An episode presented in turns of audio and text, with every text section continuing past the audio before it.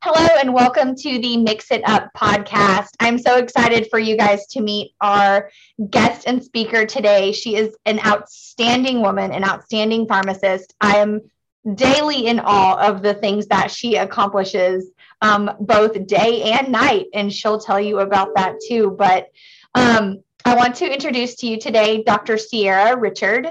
Um, we all know in today's world that women's health is sometimes often considered taboo. Um, and it is actually one of the most understudied areas in medicine.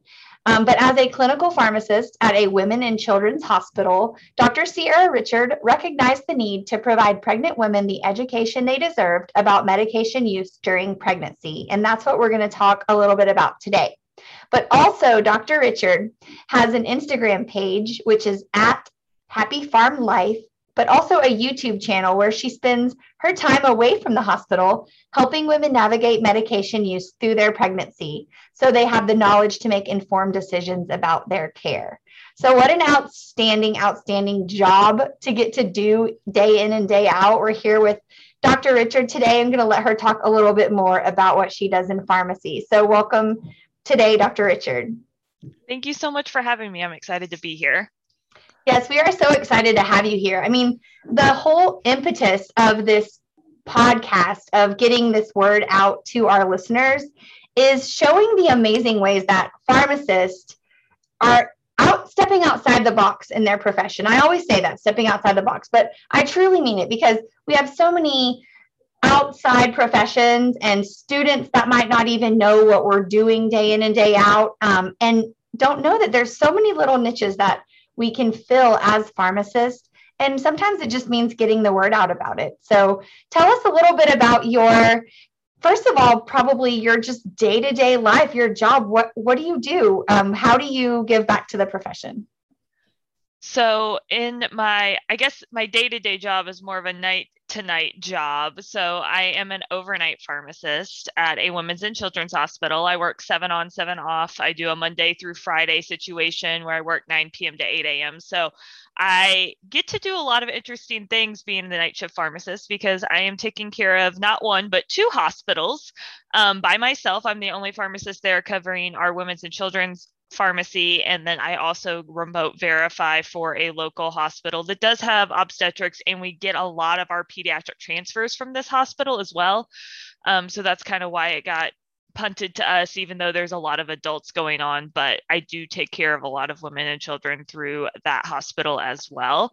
And so just my night to night life is super variable. I never know what's going to come through the doors because um, we do have an er so it's just you never know what's going to happen. Sometimes I am helping, you know, take care of intimate de- or imminent deliveries down in the emergency room to doing code blues to having a calm night where I'm just verifying orders. It really just depends. So I do everything um, that's needed from a pharmacy perspective at night. Um, we do have one technician who helps me do all of the dispensing and compounding and things like that that needs to happen. But as far as all the pharmacist tasks, so answering clinical questions, I'm constantly talking with physicians. I'm usually working with a lot of interns. I am at an academic medical center. So taking the opportunity to educate also when things come up at night, um, doing a lot of antibiotic recommendations.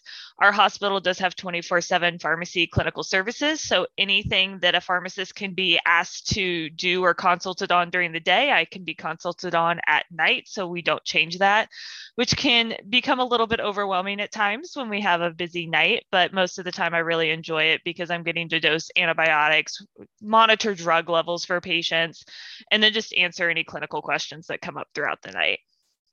Wow, that is amazing. We, I mean, I, I feel like we need to like salute you and thank you for your service because that is just such a that that's a hard job. I mean, especially when you're you're kind of like out of your circadian rhythm. Um, you're thinking differently, but yet still on your toes because at any minute you could be sitting there quietly verifying, and then all of a sudden there's some sort of emergency that walks through the door or some sort of code. So wow, that is that is fantastic. Um, I wanted to ask you, you, so our podcast started out in the very beginning two years ago um, as a compounding podcast because I'm a compounding pharmacist. But um, you mentioned compounding. Just what types of things do you do? Do you guys do sterile or non-sterile, or or do you just sort of do mixing? So we do both sterile and non-sterile compounding because you have we have pediatric patients especially a lot of the stuff that we are making is patient specific. So as far as our compounding goes, we have sterile compounding where we make um, we call them batch bags, which is basically we do dilutions for pediatric patients that are appropriate to give them through IVs. So we have to take that into consideration and then we have these bags that we make up. We usually it depends on how you know long or stable the drug is but they're good from anywhere from like 12 hours to a week depending on what we're making. And so we'll make those bags up. We also have a lot of things that we send up to the floor so antibiotics. Um, we have a thing called j-tips which is one of my favorite things for our kiddos that has some lidocaine in it so we can give them this. It's not an injection. It's basically this little jet injector where we can give them lidocaine before a shot so it numbs it up and it makes it less painful for them so um, we make things like that at night and then we also do like vanilla tpns for our neonates which basically is where we have protein in there and dextrose for them um, and we can give them those at night when we have new babies that are born that need some nutrition that maybe aren't going to be able to take anything by mouth. So we do all of that sterile compounding, and then we also do non sterile compounding. So we do have a lot of medications that we need to give to our pediatric patients, especially our neonates, that is not available in a form that we can just draw up. And so we have to do a lot of the compounding. So, crushing tablets, opening capsules, things like that. We do that for both hazardous and non hazardous drugs. Um, and so that's a big component of what we do at night. A lot of times they try to have those things made up for us ahead of time, but you never know what's going to come through the door. So we end up compounding a lot of things on the spot as somebody comes in and needs it. Oh, that is so cool. I love hearing about compounding in the hospital. I remember um, a couple rotations I had where we were doing a lot of TPNs, but just to hear it like you guys, that's part of your workflow. I mean, that's part of your life. Um, tell us how, I guess, I know we have a lot of students listening and a lot of medical providers. How do you get into this area of pharmacy that you're doing? Did you did you have to do a residency? Did you go straight in? Did you have a job prior? I know a lot of we get those questions a lot from our students. Um, how do you get to be where you are today? So mine was definitely multifaceted to get to the exact position that I'm in today. So the first thing that I did is I did work at the hospital where I currently am at. So I was an intern there for three and a half years and I was interested in pediatrics. That is why I went there in the first place. And I really fell in love with both pediatrics and women's health actually being there because it was really exciting. I think one of the coolest parts of my job is that I get to take care of the mamas. So they may have preeclampsia or gestational diabetes or whatever brings them in and I get to help take care of them. And then I get to follow all the way through the process and get to take care of their baby as well, which is just so cool. And then some of these kids, now that I've been there for so long, I've gotten to see them grow up, which is really cool. And so I know some of these kids, I know their medication list. Like I will read their medication list and I'll call and I'll be like, okay, I know that they take their medication at 2 p.m. So we need to change all of these that you schedule for noon to 2 because that's when they take their afternoon meds. So um, it's really cool that I've gotten to have that continuity of care.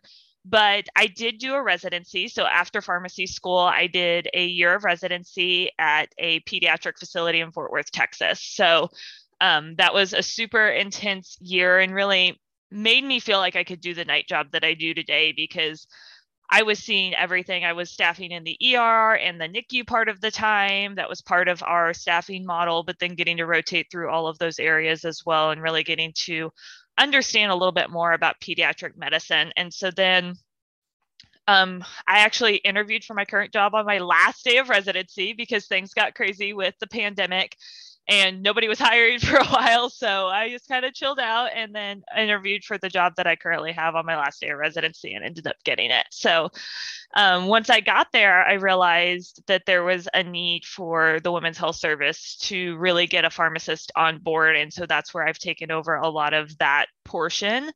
And it was falling into it from a space of need, but also the fact that I really enjoyed and loved that area whenever I was a student and um, actually wrote a couple articles and collaborated with some of the pharmacists that were there that are now my colleagues.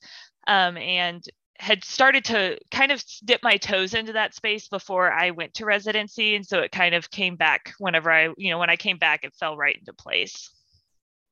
Wow, that is so cool. I know a lot of our, or most of our medical providers that we work with rely so heavily on the pharmacist piece of the puzzle, piece of the healthcare team. So um, I'm sure they're so lucky to have you there at the hospital. Um, so I want to talk a little bit about before we go. Not only is Dr. Richard working the night shift, burning the candle at both ends, um, just being a rock star day in and day out, she also has her own business. So talk to us about your business. Talk to us about your CEO, your boss babe. We want to hear everything about Happy Farm Life. So it's kind of an interesting story. I started YouTube back in 2019 was when I first posted. I had the idea and like created my page in 2018, but didn't actually post until 2019. And I really had this goal. I was like, I want to get 5,000 subscribers. That's it. That's just what I want to do. And I was hoping to do it in a year. I had unrealistic expectation and it took me almost three to get there. But um, in the meantime, I ended up actually getting monetized with YouTube, which means you have 1,000 subscribers and 4,000 hours of watch time. And then Google can run ads on your videos and you get a percentage of that money that comes to them. And so that's why I really started a business because I started making enough income off of that that I really needed to separate those assets from my personal assets. But I'm wanting to make it into something more. So that's a big project I'm working on now, um, creating some really good informational content that goes maybe a little bit more depth than I can do in a normal YouTube video and really providing that information to women, um, especially during pregnancy. I know that there's a lot of things that are going on, and just some people want to dig deeper into those things, and I want to provide them with good quality resources to do so. So that is kind of the direction I'm taking it in now, which is really exciting and uh, definitely not where I expected to be when I started my channel. It's um, changed dramatically from when I started. I didn't know what I was doing when I started, to be quite honest. But um, I've learned as I've went along, and so I really enjoy being able to educate women in that aspect, and then turning it into something a little bit more with the business side of things. That's amazing. Um, tell us, I guess, for our listeners out there, um, tell us go ahead and you know we want to hear where where to find you promote your site um, we want to get um, all the information so that these people can see what we do um, with how you're advocating for pharmacy. So my primary area is youtube so happy farm life youtube channel. It's usually pretty easy to find. Nice bright pink banner. You can't miss it if you're looking for it on there. Um, I'm also on Instagram, so at Happy Farm Life there as well. Those are probably the places I'm the most active.